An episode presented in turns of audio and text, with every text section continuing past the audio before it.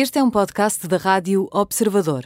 Pode ouvir a rádio também em 98.7 na Grande Lisboa e 98.4 no Grande Porto.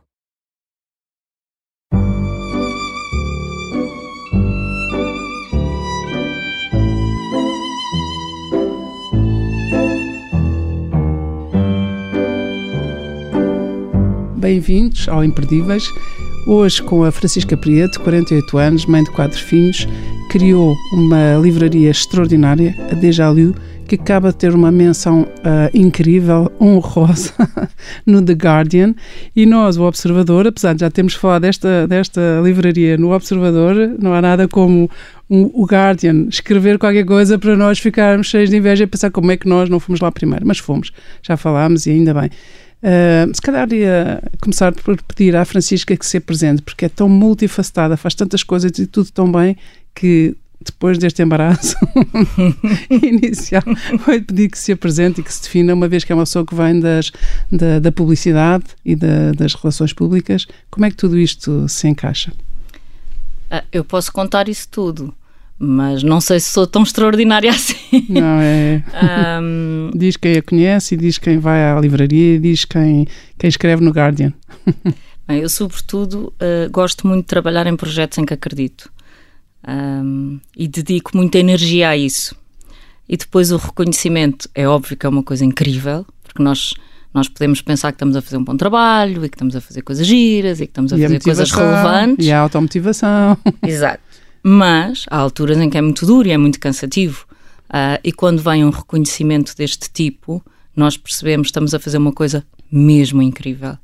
Mesmo uh, incrível e que pronto, faz esta... toda a diferença na vida das pessoas. Exato. Porque esta livraria tem um caráter solidário, uh, ah, 100% dos lucros são entregues a duas instituições que trabalham com uh, pessoas com trissomia 21, uh, mas neste momento eu acho que a Dejalu é muito mais do que isso. Não é só um negócio da angariação de fundos. Uh, tem-se vindo a tornar, a livraria vai fazer 5 anos, e tem-se vindo a tornar cada vez mais Uh, eu não sei se posso chamar um polo cultural, mas se calhar um ponto de encontro. Certamente um uh, ponto de encontro e um polo cultural. Um polo cultural, um ponto de encontro, Uma de referência, partilhas. até porque é muito bonita, é, esteticamente falando, arquitetonicamente falando, é de uma beleza incrível, portanto pode ser fotografada pelos The Guardian da vida, os monocles e tudo que houver de melhor, porque de facto é muito bonita, mas constituiu-se e transformou-se nisso, num ponto de encontro que é um polo cultural. Sim. É um pequeníssimo, grande centro cultural Sim. ali na Cidadela de Cascais. Sim. Nós, nós somos pessoas com uma sorte extraordinária. Ah, esta equipa já, que... já, vamos falar sobre isso. esta, não, mas esta equipa de. de, de Sabe porquê que eu digo isto? Só fazendo um, um, parênteses, porque pais, a Francisca teve, tem uma filha que se chama Francisca com trissomia 21. A Francisca, a Francisquinha, tem sido o motor para tudo isto e a Associação de Pais com Crianças com Trissomia 21 são os dínamos humanos que eu conheço e que fazem as coisas com um sorriso e como se tudo fosse fácil. E que depois dizem temos a sorte, quando, aos olhos de muitas pessoas, ter um filho com alguma deficiência, seja trissomia ou o que quer que seja que seja diferente, é um azar, digamos assim, ou é uma infelicidade, ou é uma inquietação. E olhando para si, olhando para tantas outras mães como a Francisca e estas voluntárias da, da, da Jalu, uma pessoa olha e pensa, nós queremos ser como elas. Não, isso, oh, oh, Laurinda, é muito engraçado estar a dizer isso, porque uh, algumas mães que eu conheço, quando tiveram, algumas mães, uh, como eu costumo chamar, as mães com cromossomas a mais, é? as, mães, hum. as mães que têm filhos com trissomia, uh, quando tiveram estas notícias e quando tiveram estes bebés, foram falar com famílias, estavam muito assustadas, estavam com grande desgosto, porque há um luto que é preciso fazer numa claro. fase inicial, como é um óbvio. Um luto ainda antes do nascimento. Sim, quando há diagnóstico pré-natal, sim. Um, e, e, estas pessoas, uh, várias delas contaram a dada altura que tinham ido falar com pessoas, com famílias que, que tinham filhos com trissomia, já mais velhos, obviamente, e que saíam de lá a pensar que bem que esta família finge que é feliz. uh, porque achavam que era impossível, naquela fase da vida delas, achavam que era impossível ter um filho com uma deficiência e, e, ser normal dentro de casa e serem todos tão felizes como, como seriam se ele não tivesse essa deficiência. Uh, eu posso afiançar Uh, obviamente ninguém gosta de. ninguém pode dizer que gosta de ter um filho com trissomia, como é óbvio. Uh, mas não é por nós, não é, é por que ele. gosta de ter, é que gosta mais de ter gosta mais com de ter. algum tipo de doença ou Exato. deficiência do que de não ter, exato. Exatamente. Mas uh, muitas vezes a dor que fica ou a pena que pode ficar uh, não é por nós, é sempre por ela, não é? É sempre por esse filho. Um, Pois saber, e às vezes, e também muito, pesa muito aos pais a questão da sobrevida, não é? Pensar um dia eu, já não estou cá e o que é que será deles, não é? Portanto, isto Sim. atravessa todas as mães e pais, in, in, independentemente do tipo de doença ou de diferença com, que eles possam ter. sim, porque quando temos um filho com uma diferença, uh, a questão da sobrevida faz-nos repensar também a nossa estrutura familiar. No nosso caso, por exemplo, nós tivemos uma filha depois da Francisca. Um, não, vamos lá ver, nós não tivemos uma filha por causa da Francisca, mais uma filha por causa da Francisca, mas achámos que neste contexto fazia muito sentido ter um, mais um filho. Nós já tínhamos dois, depois nasceu a Francisca e achámos que fazia sentido haver ali uma trupe eh, de, de manos, de irmãos, que pudessem ajudar esta irmã. Um, e é uma coisa com a qual eu me sinto relativamente tranquila neste momento. É óbvio que eu sei que eventualmente vai recair sobre eles, mas pelo menos são três para ajudar. E eles adoram-na, e ela adora-os, e portanto o, o recair é relativo, porque Sim, Porque e faz parte de ser família, se calhar, faz parte de ser família, se calhar nós, nós ajudarmos uns aos outros, e se calhar ela nasceu com esta diferença, mas ninguém diz que outro dos meus filhos não tem um problema gravíssimo na vida e também não vai precisar dos irmãos e de nós para o ajudar. E eu Claro. acho que isso faz parte. claro. Quantos anos tem a Francisca agora? Tem 14. Isto é uma adolescente muito rebelde. E escreve e lê. Escreve e, E- lê. e tem a sua voz. Sim, manda WhatsApps e coisas extraordinárias. Diz-me coisas absolutamente extraordinárias. Tais como. Uh, sei lá, no outro dia eu já me tinha levantado, elas levantam-se sozinhas hoje em dia as duas, andam as duas na mesma escola, levantam-se sozinhas e eu estava-me a arranjar, mas ela não me tinha ouvido e mandou-me um WhatsApp a dizer mãe acorda, eu já estou pronta. Ah, Isso é muito portanto, bom. isto é, exato. eu de repente vejo isto no meu telefone, não é? Tipo, bolas, já tenho a miúda à espera. Como é, que, como é que se chama a sua filha mais nova? É Rita. E a Rita tem 13 anos, ou não? Rita vai ser 13 agora. Ser sim. 13. Então, eu há bocado interrompia e voltamos aí atrás porque diz: quando olho para aquelas 50 voluntários, opa, não sei se são só mulheres ou homens e mulheres, mas diz que realmente é uma alegria e que a sorte é trabalhar com estas pessoas e, e fazer isto tudo com estas pessoas. Sim. Uh, temos alguns homens, poucos, mas temos. poucos, mas ótimos. Um, sim, é uma sorte imensa uh, ter esta gente toda a trabalhar connosco e a trabalhar em conjunto, para já porque é muito mais divertido. Uh, e depois porque também temos a sensação uh, de que vem uma energia extra e um, como se diz agora, um vibe extra Exatamente. para ali. E além disso, uma validação sobre a estrutura do negócio, sobre o negócio, sobre Sim. os resultados. Sim. Estas pessoas todas, eu, eu, eu costumo dizer que a sorte também é termos feito uma livraria. O negócio solidário que criámos foi uma livraria, porque o sonho de muita gente é trabalhar numa livraria. Aliás, Ah, era o seu sonho. Era o meu sonho, Começou exatamente. por aí. Começou por aí.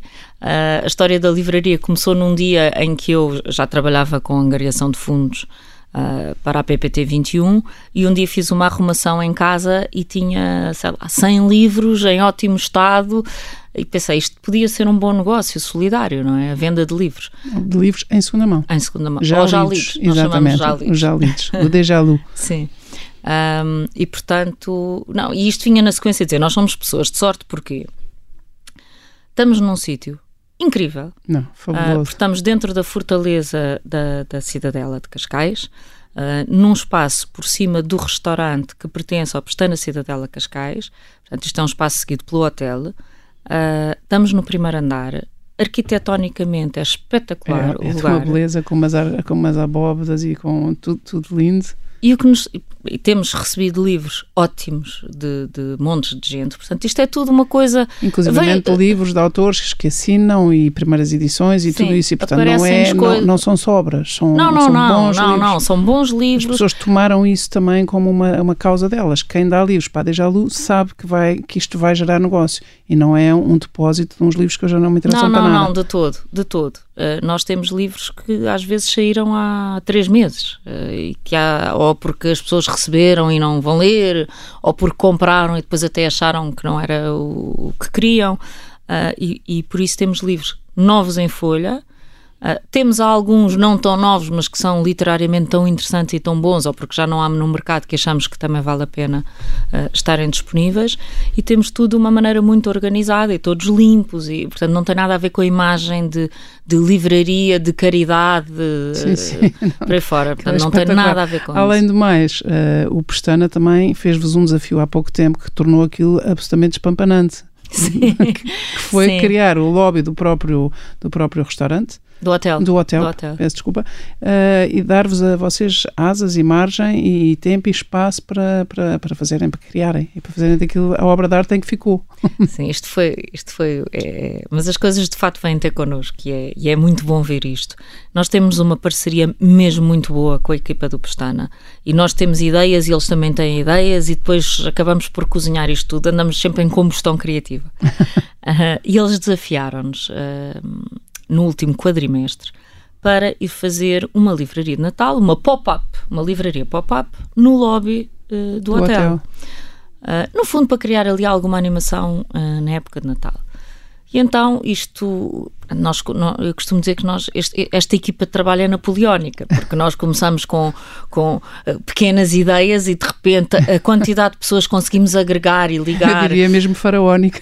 Completamente faraónico. Nós, uh, uh, neste caso, por exemplo, fomos falar com o cantinho do Vintage, porque achámos que os móveis que estavam eram móveis muito hoteleiros, vamos lhes chamar assim, não é? E portanto precisávamos muito bons um bocadinho. Para, muito bons para o lobby do hotel, mas Exatamente. se calhar podiam muito ser ainda mais para o lobby do hotel, mas que para uma livraria com recanto cantos e com, e com, e com aquele ambiente de bom para estar, para ler, para tomar um chá, uh, para fazer um almoço simpático, por aí fora, era preciso dar ali uns toques. E então fomos arranjar desde uh, uma poetry em vez de uma Christmas tree, uh, no fundo uma árvore poética. Uh, fomos buscar móveis ao cantinho do Vintage que foram emprestados, eles foram incríveis também. Um, conseguimos, as voluntárias, houve uma série de voluntárias que fizeram as suas escolhas de livros, porque esta livraria era de livros novos, esta não tinha livros já lidos, foram fazer, uh, selecionar os livros que tinham sido uh, mais emblemáticos para ela nos últimos anos, as coisas mesmo boas que elas tinham lido e que Portanto, recomendariam. Uma curadoria, digamos assim, uma curadoria afinadíssima. Afinadíssima, e então cruzámos isso, falámos com cerca de 17 chancelas de editor, de, edição, ter, de edições, não é? Deixaram-nos novos. Deixaram-nos livros novos à consignação. Um, e as próprias voluntárias escreveram, como se vê muitas vezes nas livrarias anglo-saxónicas, escreveram à mão porque é que estavam a recomendar aquele livro e porque é que aquele livro era mesmo bom e para quem é que era bom oferecer, para tornar ali as compras de Natal uh, Aliás, um périplo mais sim. simplificado. Há lá livros que tem, uma, tem, uma, tem um papelinho a dizer comprei este que escrevi eu, mas já lá vamos. sim, isso é outra coisa, isso é outra coisa. Uh, pronto, e eu gostava de. A razão pela qual eu estava a dizer que temos sorte é por isto tudo, porque se junta esta malta e toda. Conjuga-se tudo e faz-se Conjuga-se tudo. Facto. E, para além disso, uh, nós estamos ali num sítio estratégico. Uh, aquele hotel recebe muitos autores. Uh, nomeadamente autores que foram fazer residências literárias para Cascais, a convite da Fundação Dom Luís. E então, de repente, já tivemos, por exemplo, o Michael Cunningham a entrar-nos. Espetacular. Uh, pela livraria adentro, a dizer, ai, que coisa tão gira e tal. E depois, como teve dois meses ali na Cidadela a trabalhar no novo livro, aparecia-nos ao fim do dia e dizia, oh, I'm so lonely. Então, ah, oh, Michael, senta-te e, e, depois ficámos ali à conversa, não é? Tínhamos Sim. assim umas conversas de final de dia é muito giras. Isso, é- Sim, é- isto é, isto é, é tão cinematográfico, não é? É, tão bom. Eu penso em todos os filmes, bons filmes sobre uh, bookshop, e estou a pensar no bookshop Sim, isto, e outros, estava uma coisa pensar ótima. que isto é, de facto. De facto, nunca pensei nisso, mas dava. E esta menção no The Guardian foi porque o Jonathan Coe esteve lá também uh, dois meses em residência literária e, e de repente eu estava em casa este domingo e recebo um e-mail dele a dizer Francisca, estás no, uh, no The Guardian, que é o jornal, o melhor jornal Sim. de domingo uh, em Inglaterra, estás no The Guardian hoje. Eu nem estava a perceber o que é que era, fui ver o link e de repente havia os 10 highlights culturais do, do, do Jonathan Coe e onde ele recomendava um filme, onde ele recomendava expressivo. um livro e contexto incrível. Incrível e grande. Porque ele dizia que, uh, pronto, que tinha encontrado aquela livraria muito original, por ter todas aquelas que reunir aquelas características, de ser muito bonita, por ser uh, solidária e por aí fora, e porque achava incrível terem combinado num espaço comercial onde há um hotel de 5 estrelas, não é? Onde há, enfim, um, um espaço tem claramente. A Baía de Cascais, onde há tudo isto. Tudo... Sim, mas ele mencionava dentro uhum. da Fortaleza uh, o fato de ser um espaço comercial que deu lugar a iniciativas de âmbito cultural e que ele achava isso essencial uh, numa comunidade e, e perguntava-se inclusivamente se, se na Inglaterra do Brexit isto seria possível. Uhum. Uh, portanto, isto é o maior elogio é, sim, uh, é. que alguém pode ter, não é? é, é e, é, o maior. E é aquilo que dizia no princípio, que é um, é um reconhecimento, é um reconhecimento. E, e, isso é extraordinário. Queria só aqui, porque eu acho que as pessoas, se calhar, também não associam este negócio, no fundo, percebem é a paixão pela literatura, pelos livros, é a paixão por, pelas causas, é o amor pelas crianças com trissomia, nomeadamente a Francisquinha e a sua filha, e os, os conhecem e se calhar não associam isto a resultados e a números, mas os resultados também são espampanantes.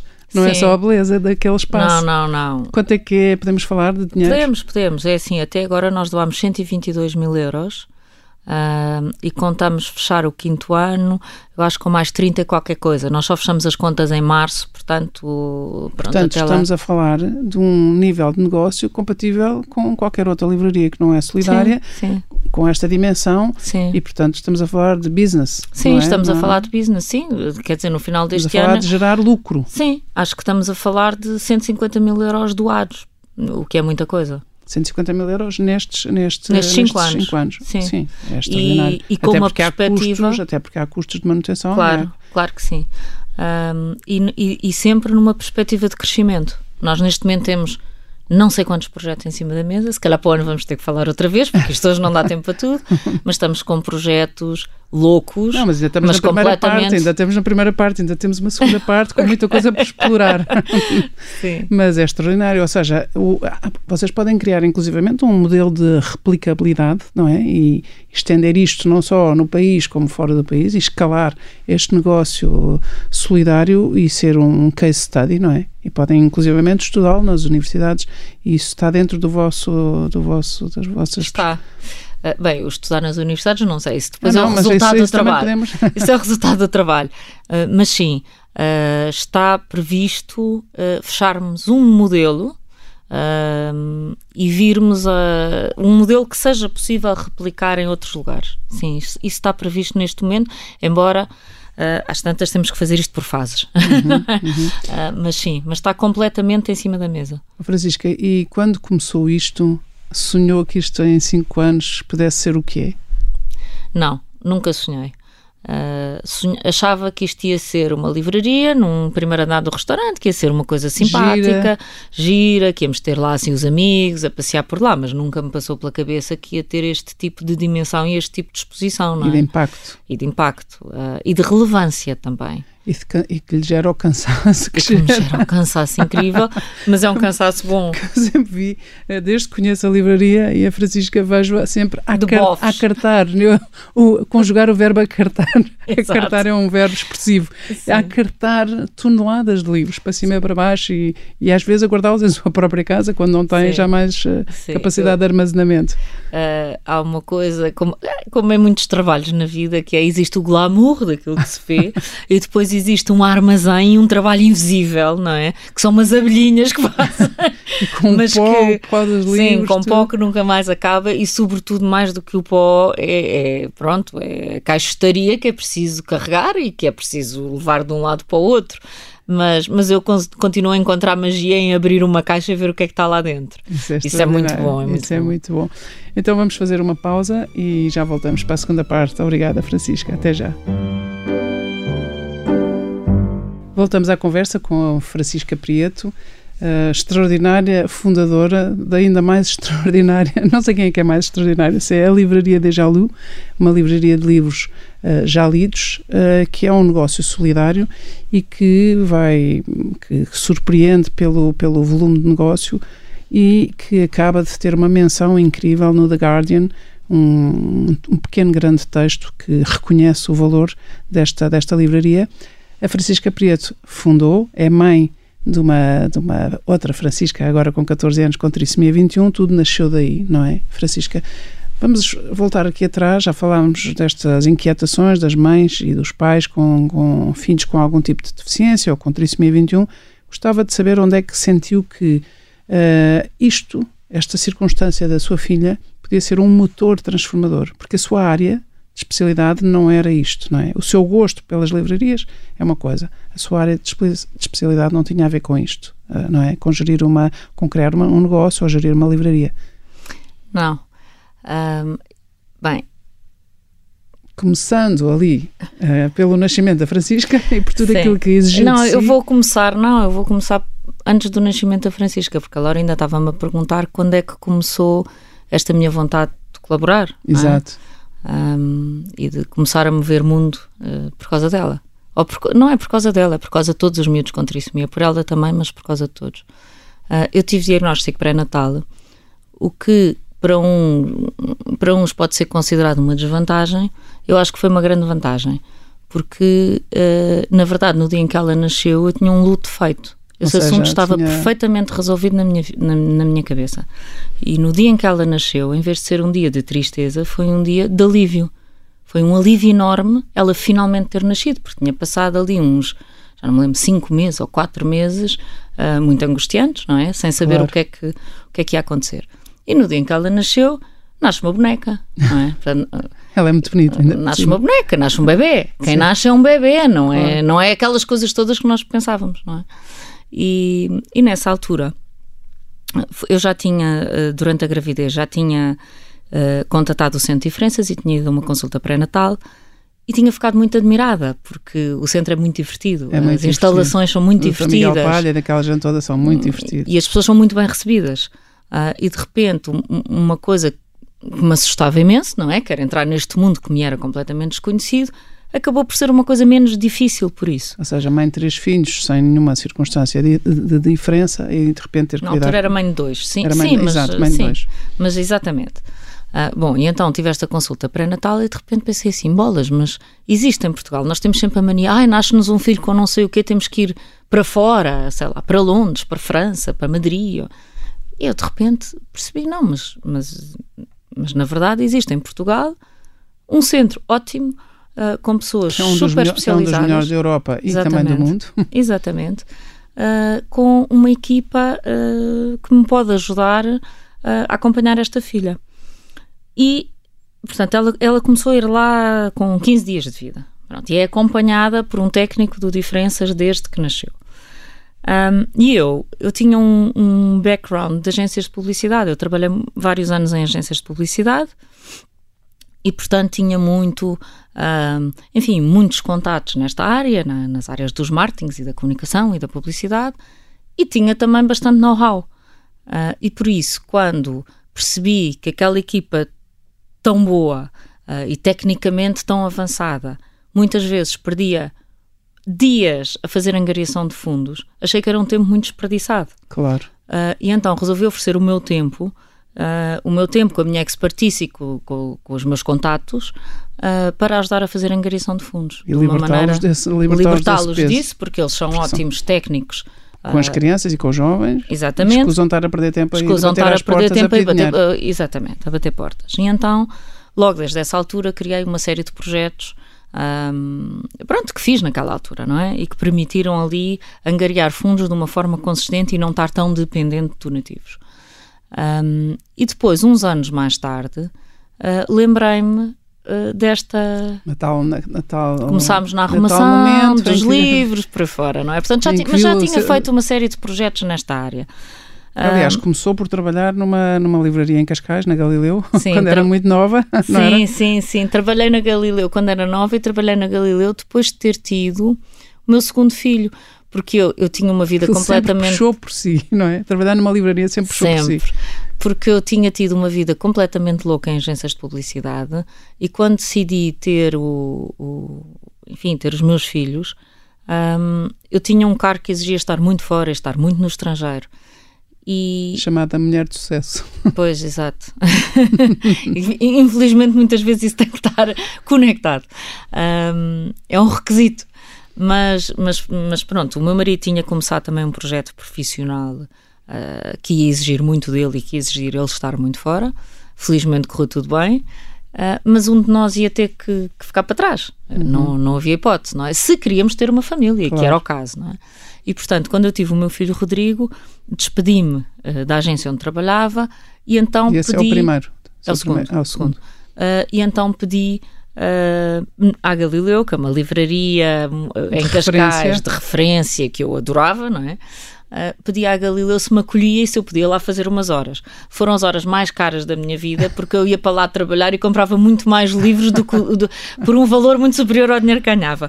Mas os, os voluntários da Tejaldo dizem a mesma coisa que é o voluntariado mais caro. Ou seja, eles vão para lá fazer voluntariado eles pagam e para depois... trabalhar. É um bocadinho. Uh, Pronto, e por, e por, isso, na altura, uh, diverti-me muito a trabalhar na Galileu, mas foi uma coisa muito temporária. E depois aconteceu-me uma coisa porque eu adoro projetos. Uh, e adoro projetos que fazem sentido e adoro que as pessoas venham ter comigo e que me peçam ajuda para pensar nos projetos. Adoro pôr o chip criativo a trabalhar uh, para coisas boas. Não é necessário que sejam solidárias, pode ser até um negócio com fins lucrativos, mas que seja uma coisa gira e que Faz seja uma sentido. coisa produtiva e relevante para a comunidade e por aí fora. Um, e por isso tinha, sempre tive muita gente que vinha ter comigo a pedir-me ajuda, um bocadinho à laia de consultoria, Sim, não é? uma consultora para vir bater bono. bolas. Digamos que, é, que eu sou uma batedora de bolas nestas coisas. E por isso, durante estes anos todos, tenho tido sempre este chip criativo e estratégico a trabalhar. Eh, e adoro cruzar experiências de uma área de mercado com experiências de outra área de mercado e por aí fora, não é? Uh, fazer todas estas estas essa, ligações. Essa experiência laboratorial. Essa, exatamente. E uh, quando uh, tivemos a ideia, eu e a Maria Faria de Carvalho, de abrir a Dejalu, uh, no fundo, eu acho que uma parte do sucesso tinha a ver com o facto de nós não sermos livreiras. E como não éramos livreiras, não tínhamos os Eram filtros. Inconscientes. Éramos inconscientes. Exatamente. E portanto fazíamos de acordo com o nosso feeling, da maneira como nós achávamos que podia funcionar, ou da maneira como achávamos que era giro, ou como nos divertíamos mais. E por isso temos uma livraria onde, em vez de termos, uh, sei lá, a mesa principal ser novidades, óbvio que não é novidades, porque, porque são livros em, já lidos, portanto não, não podem ser novidades, então tínhamos que arranjar maneiras criativas de criar aquela compra por impulso e de fazer aquelas coisas todas. E criávamos, criámos, por exemplo, caixas com títulos, uh, para os livros não parecerem só uma amálgama sortida, não é? Criávamos caixas com títulos apetecíveis ou divertidos, pelo menos, Tais do como? estilo. Uh, autores que todos os anos é por um triste não ganham Nobel. Ou Uh, livros que muito boa gente finge que já leu, uh, onde está, sei lá, O Velho Mar, onde está o Ulisses do, do James Sim. Joyce e por aí fora, não é? Uh, por isso organizámos a livraria entre nós e os nossos amigos e os voluntários de uma forma divertida. De uma forma divertida, que seja giro, que seja uma experiência ir à livraria e andar por ali. Um... Mas, oh, Francisca, eu vou fazendo parênteses na sua conversa, porque é irresistível, mas a, a, a Francisca é conhecida por todos os seus amigos, todas as pessoas com quem trabalha e com quem falei, pelo seu sentido de humor. Uma pessoa com uma paixão enorme por aquilo que faz, mas com um sentido de humor à flor da pele. E, portanto, tudo é feito, mesmo quando está exausta, cansada, porque carregou não sei quantas uh, dezenas de caixas, está, diz sempre uma graça, uma piada. E, portanto, isso aplicado ao negócio também rende, não é? Sim. Porque contagia. Sim, contagia. Eu venho, eu venho de uma família, nós somos cinco irmãos, onde há muito sentido de humor. Muitas vezes muito cáustico. uh, sim, e, e isso uh, no trabalho é importantíssimo. Um, eu, nas, nas, alturas mais difíceis da minha vida, sempre fui capaz de, mesmo assim, lançar uma gargalhada. A Francisca, ah. a Francisca é a última destes cinco, destes cinco irmãos, não é? Nesta frateria. E é bastante mais nova do que os outros. E a Francisca, não sei se importa que eu fale disto, esqueci-me de lhe perguntar antes, mas diga-me, uh, também já passou por uma situação de cancro, não passou? Sim, sim. E duas. Duas, sim. ou seja, teve uma recidiva. Não, não. Em, são, são duas coisas diferentes. diferentes. Sim. E, e, as pessoas que a conhecem dizem que nunca viram perder o sentido do humor e a capacidade Sim. de rir e fazer rir. Sim, é assim. Eu sei que uh, a palavra cancro é uma coisa muito assustadora, mas uh, eu assustei-me muito a primeira vez que me aconteceu isto. Era, primeiro tive um cancro na tiroide e depois um linfoma no duodeno. Uh, assustei-me muito a primeira vez que ouvi isto. Mas também posso assegurar que hoje em dia um, a maior parte destas coisas surgem em, em exames de rotina. O que quer dizer que surgem muito mais cedo do que antigamente surgiriam. E, portanto, surgem numa fase perfeitamente tratável.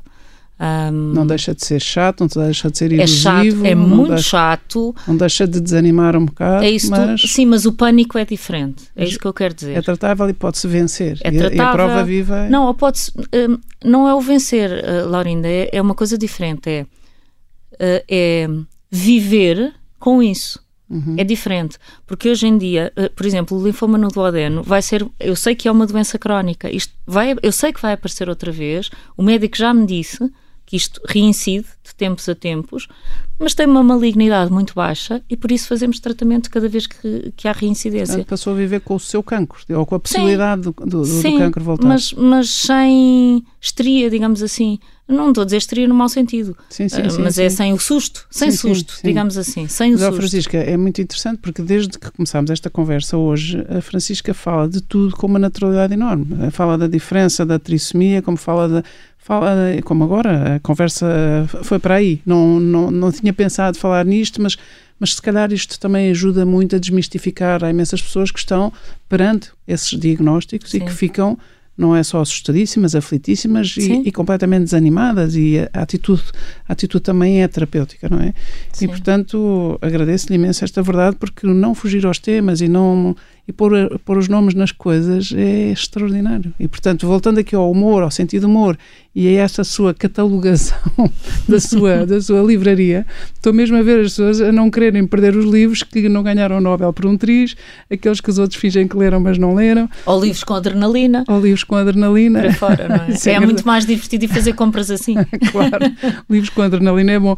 Mas, mas ó, Francisca, no meio dessa etiquetagem toda, há lá um também, há dois livros, acho eu, que dizem compre-me porque fui eu que escrevi. Podemos falar sobre isso também? Podemos. Ah, A sua paixão foram sempre os livros e a escrita, não é? As suas Sim. paixões. E, e, portanto, a Francisca escreve e, e as pessoas que a leem sabem que também é uma escrita divertida, criativa Sim. e divertida, no sentido mais criativo também do termo. sim. Ahm, bom, Agora é que ficou embaraçada. Não é Não. com as doenças nem com nada, é com... Não, eu vou, eu vou dizer porque é que fiquei embaraçada. Porque é assim, eu, eu tenho vindo. Um, sou filha de uns pais. ah, os meus pais conheceram-se no teatro.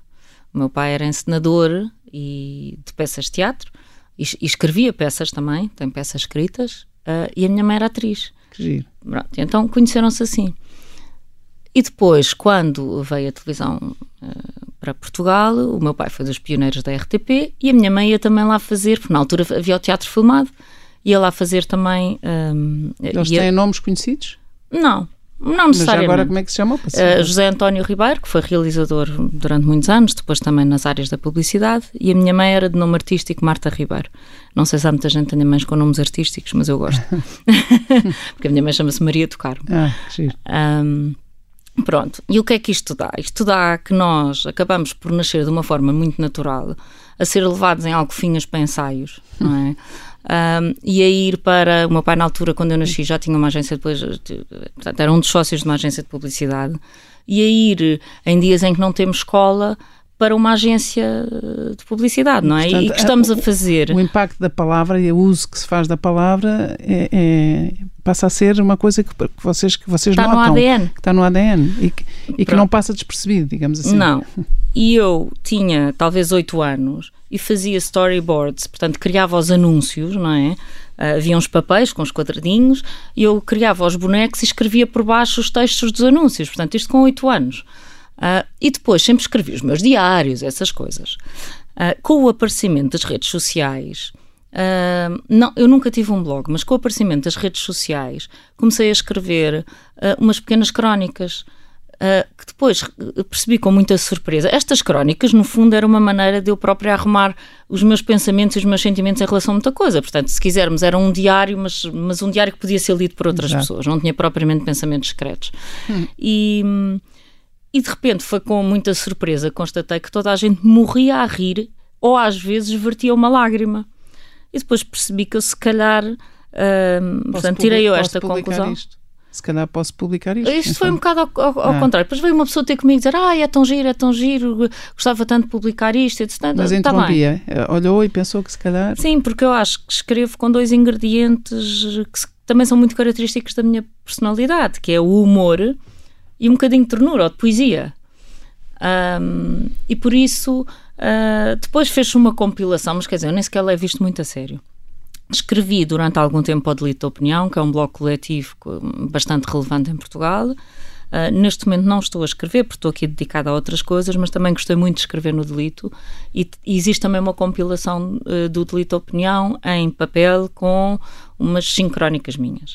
Uh, agora, gostava só de dizer que eu nunca me levei muito a sério nisto da escrita. Isto era uma coisa que eu fazia para amigos. Uh, tanto que fui fazer depois alguns cursos de escrita, enfim, com a ingenuidade de achar que um dia poder, podia fazer uma coisa mais séria, e isso só serviu para nunca mais escrever. Porque quanto mais uma pessoa escreve, exatamente quanto mais uma pessoa lê, quem, quem, sabe escrever, mais, mais medo temos de exatamente. escrever. Não, e dizer, para quê, não é? Para que é que eu vou escrever? Portanto, escrevo para amigos, digamos assim. Oh, Francisca, um, e tem muitos amigos que são, e tem muitas pessoas que escrevem e que são seus amigos. E, e alguns deles vão ali, que se tornam seus amigos por, por, esta, por esta paixão comum. O, eu estive atenta ao rol de, de, de, autores, ou que já foram ou que estão para ir à Deja Lu, e um deles é o João Tordo, que só não foi antes do Natal, porque estava um, foi um dilúvio. Foi é? no dia do temporal, mas, sim. Exatamente, mas há de lá voltar. E... Sim, sim, ficámos de combinar, um, ficámos de combinar e eu gostava muito que ele fosse, ainda não falei com ele, mas gostava muito que ele fosse no aniversário da livraria, porque acho que era bom juntar-se à festa. Sim, era bom, de certeza absoluta. Então, voltando aqui à sua criação, a, a Francisca também escreve peças, porque também escreve peças para a família representar. Ai, como é que soube isso? É, pois é, melhor, então podemos não explorar isso, mas é verdade. Ah, que engraçado. Qual, qual, dos seus, qual dos seus filhos é assim tão teatreiro e tão desses dos seus quatro filhos? Eu acho, é que, que eu acho que é a Rita. Eu acho que a Rita, é mais pequenina.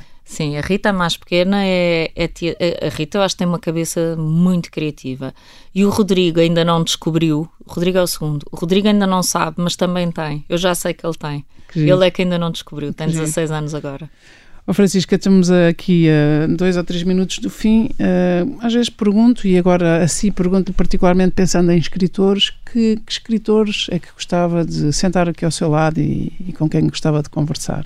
Portugueses ou Portugueses, estrangeiros? mortos ou vivos? Ah, deste século ou do outro. Oh, adorava conversar com o Paul Oster, por exemplo. Hum, e assim ainda era possível. Era. Adorava conversar com a Chimamanga Adichie. Uhum.